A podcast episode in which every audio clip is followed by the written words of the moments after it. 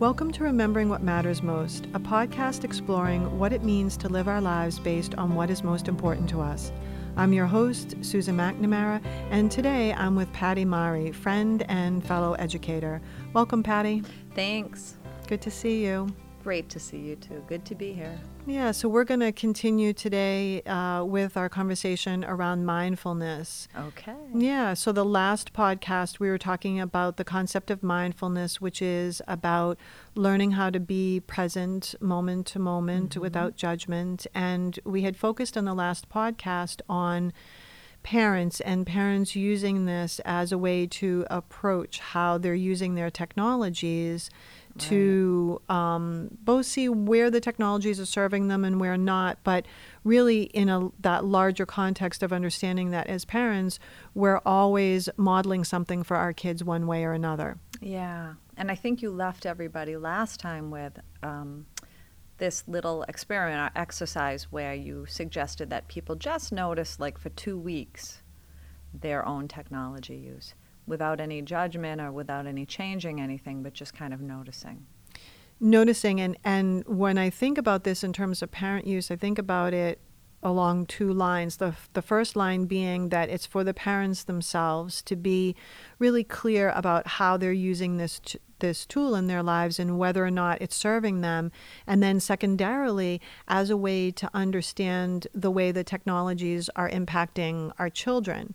And that's where we're going to start to turn our focus towards today is that use of mindfulness around our kids and their technology use. But I just do want to come back to underscore that point that as parents, if we can be mindful about how we're using the technologies and we can notice things like when it's really hard to stop doing what we're doing, or when we feel really obsessed, or when we feel like we can't put it down, or when we feel or notice the way that it interferes with other aspects of our lives, this actually puts us as the parent in the exquisite position of really understanding what this is doing to and for our kids. Right, because it really has to start with us. And we've all been in those situations, I think, where we've been out with a group of friends and perhaps one of our friends is obsessively on their phone, you know. I've been out to dinner with a group of people, and you know, like a couple of them have their phones out during dinner.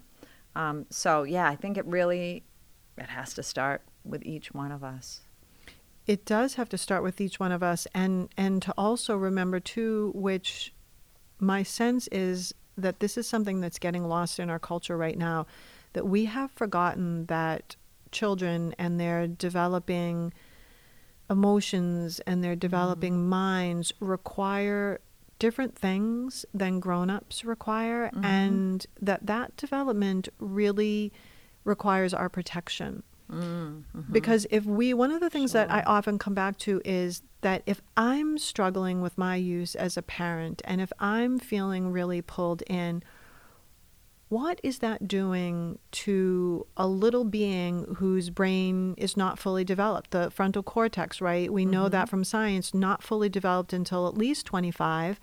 And that's the center of judgment and, and being able to make decisions, all that executive functioning, mm-hmm. right, that can right. override the emotions or the lack of self regulation that might push a kid to want to, you know, do something else, be impulsive if that hasn't actually yet developed, what position are they in to be making wise choices around the technologies? Oh, such that's such a good point. Such a good point. So 25 years old. Mm. Wow. And I think, and I, I'm sure you've seen it. So I've got a 21 and a 23 year old, mm-hmm. and I know you've got kids that are also in their 20s. Yeah. And I have absolutely seen a shift, and I continue to see that shift as both of mine move towards the mid 20s. Yeah, absolutely. There's a different way that they're thinking about things mm-hmm. around whether it's risk taking or mm. self regulation or emotions or just just the ability to consider more than themselves or the impulse of the moment, basically. Yeah.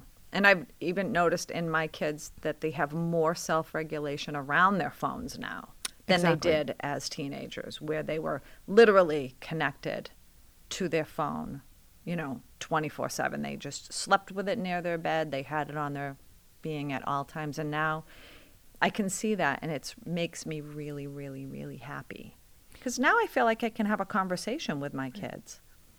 And now they're in a position, right, to have that ability to say no, to Yeah. draw a line, to think down the road, to be aware of the way that Yeah. it might be interfering with other things. Absolutely. And Mhm. I, I just, I, I guess I can't state this strongly enough that I think that when we as parents, as the adults in the room, basically can notice the hold that the technologies have on us, Mm. it's so important to wonder what is that doing to the kids? That's a really good point. How can they possibly stack up? If I, as the grown up with life experience, with a fully developed brain, if I'm struggling with this, mm-hmm. w- what's happening for them?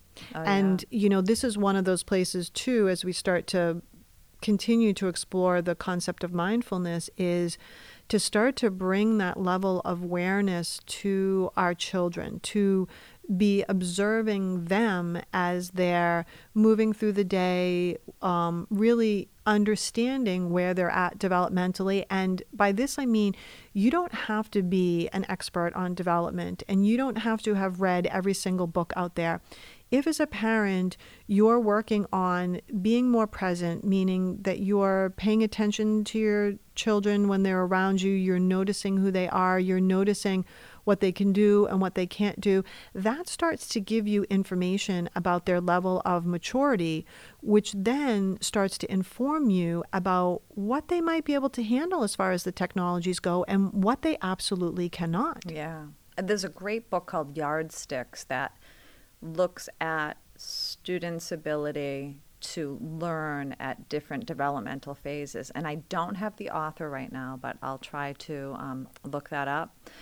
Um, and it's great because it's a quick little resource. It's not this huge thing that you have to read, and it will go into what kids are development, developmentally ready for at K to one, at one to two, at grade two to three, and so on. Yeah, that's a great. Thank you for that suggestion and that resource, right? Because we don't need a lot of information around this. We just need that yardstick. I mean, what a great title. Yeah, it actually really you know, is. just those little marking points to tell you because so for instance, it, it always makes me think that if you really understood as a parent that say what your infant needs, right? And so infants come in and their whole thing is about just, you know, learning how to regulate their physiology in terms of eating and sleeping and but their real need is to be with us, Yeah. right? To be fed and have their basic needs being met, to be close to us. And so mm-hmm. if you knew those things, you would then really get why you would never want to turn those moments over to a screen, why you wouldn't want to put an infant in front of a screen and think that that would suffice in terms of the the connection that they need in order to develop. Right. Babies need to be held. They do. And in other cultures, babies are literally never put down Exactly. for a couple of the first few years.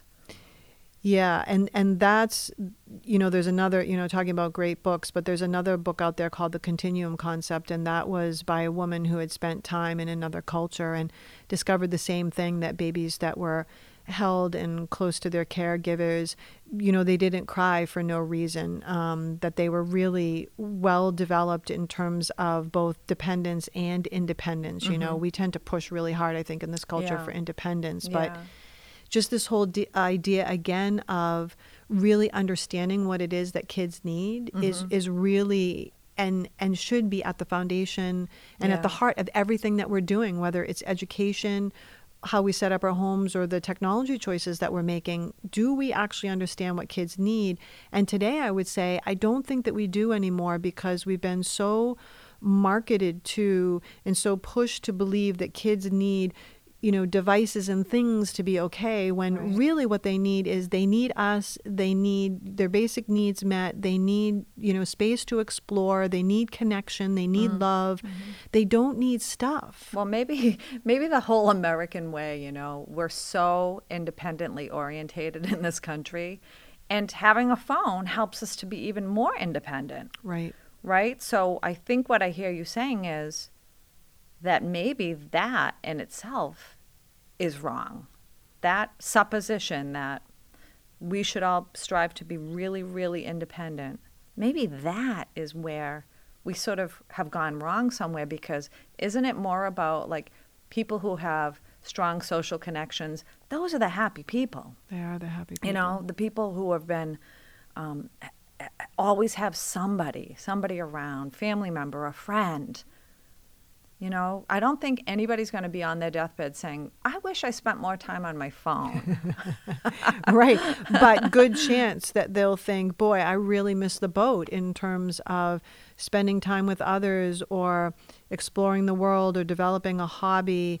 Um, I, I do agree with you that the this idea about independence and dependence and i found it along so many lines actually that there are just these ways where the technologies really exploit either some of our fears or our downsides. And so this is one of those areas where that big push for us or for our kids to be independent when truly I once read that, you know, in order for a child to really become in a really balanced way independent, all of their dependence needs first needed to be satiated. So you can't just want or force or push a kid away to, to be able to be mature and to be on their own. They have to first grow up in a context where their most basic needs, emotional, physiological, social, are met. And then they're in a position to be a more balanced, independent human being. That's really, yeah. And that makes perfect sense too.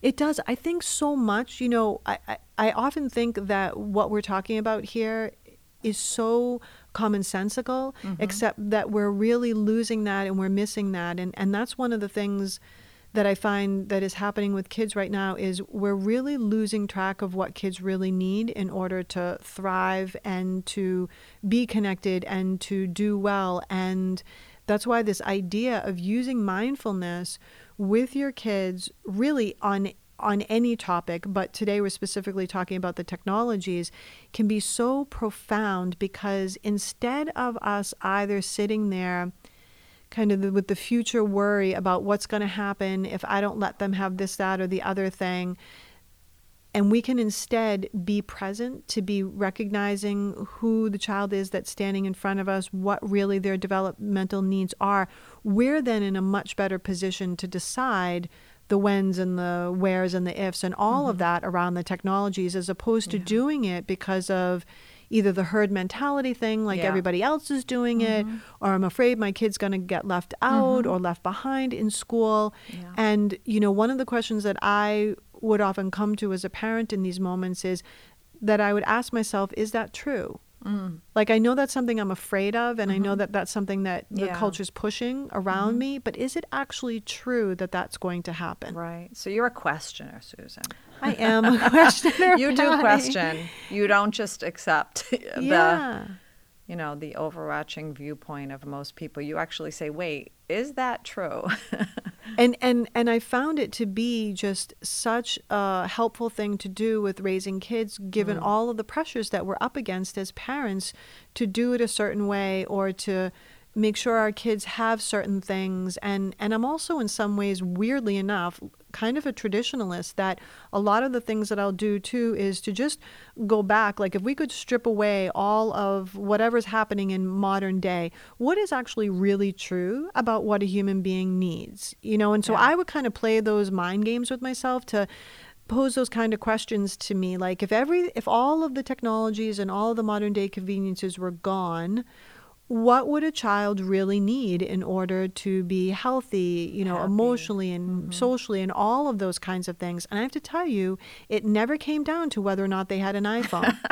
it never came down to whether or not they had a tablet. It just it didn't come down to that at all. And No. I'm seeing that we're getting really distracted right now with our kids about what we think they need in order um, for them to be okay. And, and then, meanwhile, really, when you look at our culture and you really step back, we're kind of a mess right now. We are kind of a mess. Our whole country is split in 2 Mm-hmm. uh, politically. We have high rates of um, suicide, especially among teens. I think I heard the other day that the teen rate of suicide has gone up by 70%. Yeah. 70%. yeah.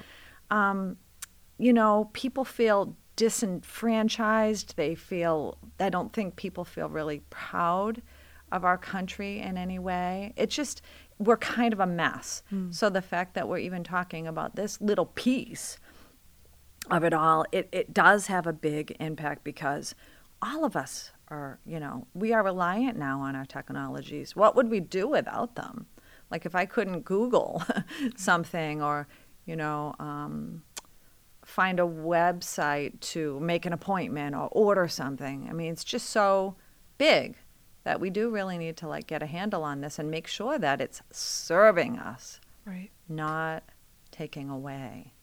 Right, and I and for me that always begins with the kids. So are we really meeting their real human needs? Because mm-hmm. as much as we feel like, oh, where would we be without being able to Google something or where would we be without our cell phones? Again, I just keep coming back to the truth is at the end of the day, those aren't actually real human needs. Mm. And yeah. our kids need to have their real human needs met first. Yeah. That was sort of my my guiding proposition with my own kids is I wanted them established in their humanity first, and then I was going to turn them over to the the tools of the technology because I, I feel as though if we can have our kids have a foundation of what it is to be human where all of those needs are satisfied, social, emotional, cognitive, physical, that then they're in a much better position to make uh, wise choices. They'll, that they'll see the technologies just as a tool yeah. as opposed to who they are or yeah. an extension of their arm because there's a lot of confusion around that right now with uh, you know and especially when you mention our teenagers you know I've seen the same thing and the levels of depression and anxiety and suicide that have gone up and there are many authors right now who are looking at that intersection around when the smartphones really crossed the 50% mark with us as a culture and how right along with that the the levels of anxiety depression and suicide have all gone up among oh. our young people. And so again that's got to make you wonder. Yeah. It all makes me wonder. It's so big. It is so big. So let's talk about um, a, a few things in terms of the mindfulness around your your child's use with the technology so that we get a little bit more focused here and yeah. a little bit more Let's practical. Focus. Let's focus, Patty. I like okay. this. This is good. Patty and I talked about this, getting make sure we get practical too with, with our theorizing here. So when we're talking about this idea of mindfulness and kids, when, for instance, your son or your daughter is in front of a screen for whatever reason, maybe they're watching a show, maybe they're gaming, maybe they're on social media, here are some things that you can look for pay attention to their body language. So pay attention to things like their posture, to whether or not they're taking care of other needs when they're in front of a screen, like, you know, going to the bathroom mm-hmm, or yeah. getting food that they need or getting up and moving, because it's actually not normal for a kid to sit unmoving for huge amounts of time. And we've never seen that happen except now with the technologies. Mm-hmm. And so just that visual right there, without judging yourself for saying yes to this, without judging your kid, watch them when they're in front of a screen as if you were just objectively from a distance, maybe even looking at a child that wasn't even yours, and just see what you can notice about their body language, about how they take care of their needs, don't take care of their needs. That's a really important piece, just to mm. get that visual on them physically. Mm-hmm. Yeah. The next thing that I would say is, and this is a huge one, watch what happens when it's time to end. Mm, sure. Watch what happens when you say, okay, either the time is up or now it's time for dinner or chores. Their response and their reaction gives you a lot of information. And a lot of parents that I work with think that the, the strong reactions that they get from their child about either just one more minute or just mm. let me finish this or explosive behavior a lot of times parents will think that that is uh, failing somehow on the child's part. And what I would say to that is it's not. It's actually giving you information about how immersed their nervous system is. Um, when they're doing whatever they're doing in front of a screen and how how elevated their nervous system is. So we know this at this point like dopamine levels are up. Mm. A lot of times our kids are in a fight flight response, especially around the gaming. Mm. And so when you go to pull that from them, it feels really ripping and tearing. Right. I think you made this point before that the people who design the, the games and the um, technologies, they have, um, they, they know what it, it takes to keep somebody wanting to come back. Yes. So they're designed so that we don't want to leave them. It's very manipulative. And one of the organizations, it's called the Children's Screen Time Action Network that I belong to, is not only looking at this, but filing action and claims against certain companies for this very thing that the devices and the apps and the games and social media and so many things that our kids are using are being um, designed to manipulate their attention, to manipulate their behavior. Well, this sounds really familiar. Think about like the cigarette industry Exactly. in the past and and different things like that. Yeah, I've heard people actually say that that this is the the equivalent of what the tobacco industry was doing. That they Yeah. throw this big sort of smokescreen up of you know doubt and fear, and they get you looking in all these different directions. And meanwhile, they're selling a really addictive product. Yeah. It's crazy when you think about that, and even more so when you think about these are our kids that we're talking about. Right. These are our kids. Yeah. So I would do those two things. I would pay attention to physical. I would Mm-hmm. pay attention to what their behavior is like. Uh, you know, I know a lot of parents that I've talked to will say, you know, I let them do it because then it gives me the break that I need or lets me be able to get dinner together. Mm-hmm. you do have to cook dinner and you have to do the laundry, and, and I can understand that. And I did that myself. Yep. But also watching that, Patty, right? Because the truth is, is like parents have been cooking dinner and doing laundry for eons, right? And somehow we figured out before this how to occupy the kids. And so I'm not saying this as like a judgy or right wrong kind of thing. Yeah. But That might be their half an hour a day of technology use when you're cooking dinner or Right. whatever, you know, amount of time. I think that the um, Pediatricians Association said two hours or less a day of combined screen time is what is recommended by by them. Right, and they've, they've actually a lot of that's been refined to like kids under two, like zero, Oh. and like two to five, it's like one, and I think even up to eight or ten, I'd have to look at that again, and and I don't disagree with saying okay, you can use this half hour during that time.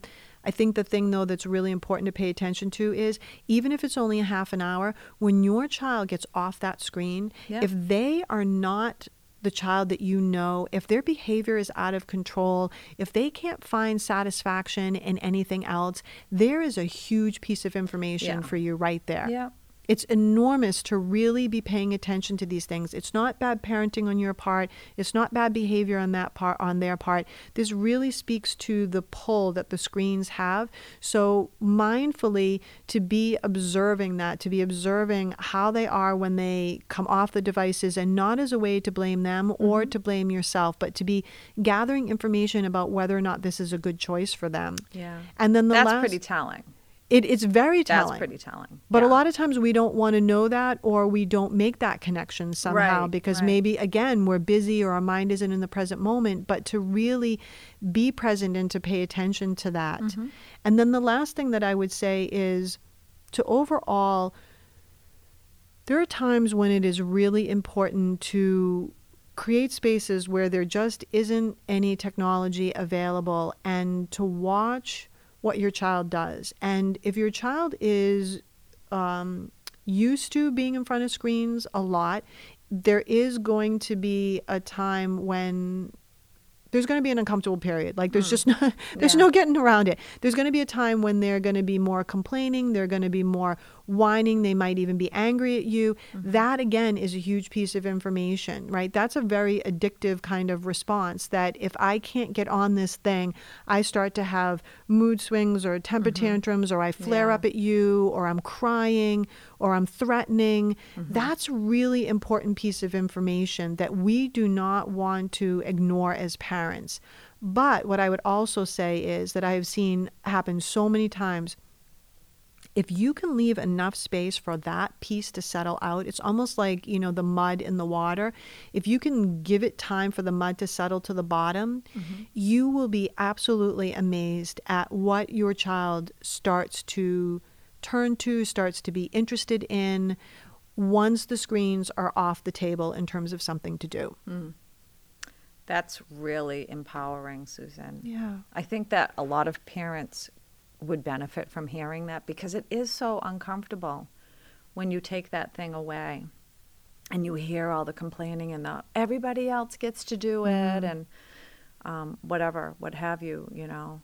But or to hear tantruming, to know. hear like give it time, let it settle out, it will get better. I think is just great. Parents need this information. Yeah, to really, and that's I find where the mindfulness really comes in because you're doing two things in that moment. You're watching them have whatever their reaction is. And then you're also watching yourself and you're paying attention to the way that maybe you just want to make it stop mm. or this makes you feel like you're a really bad parent. Yeah. But this is just a natural unwinding that needs to occur. And if you can hold that space in a really clear and loving way to say, to really get with them, to really understand, to say, I totally understand that you're upset right now. I do understand that.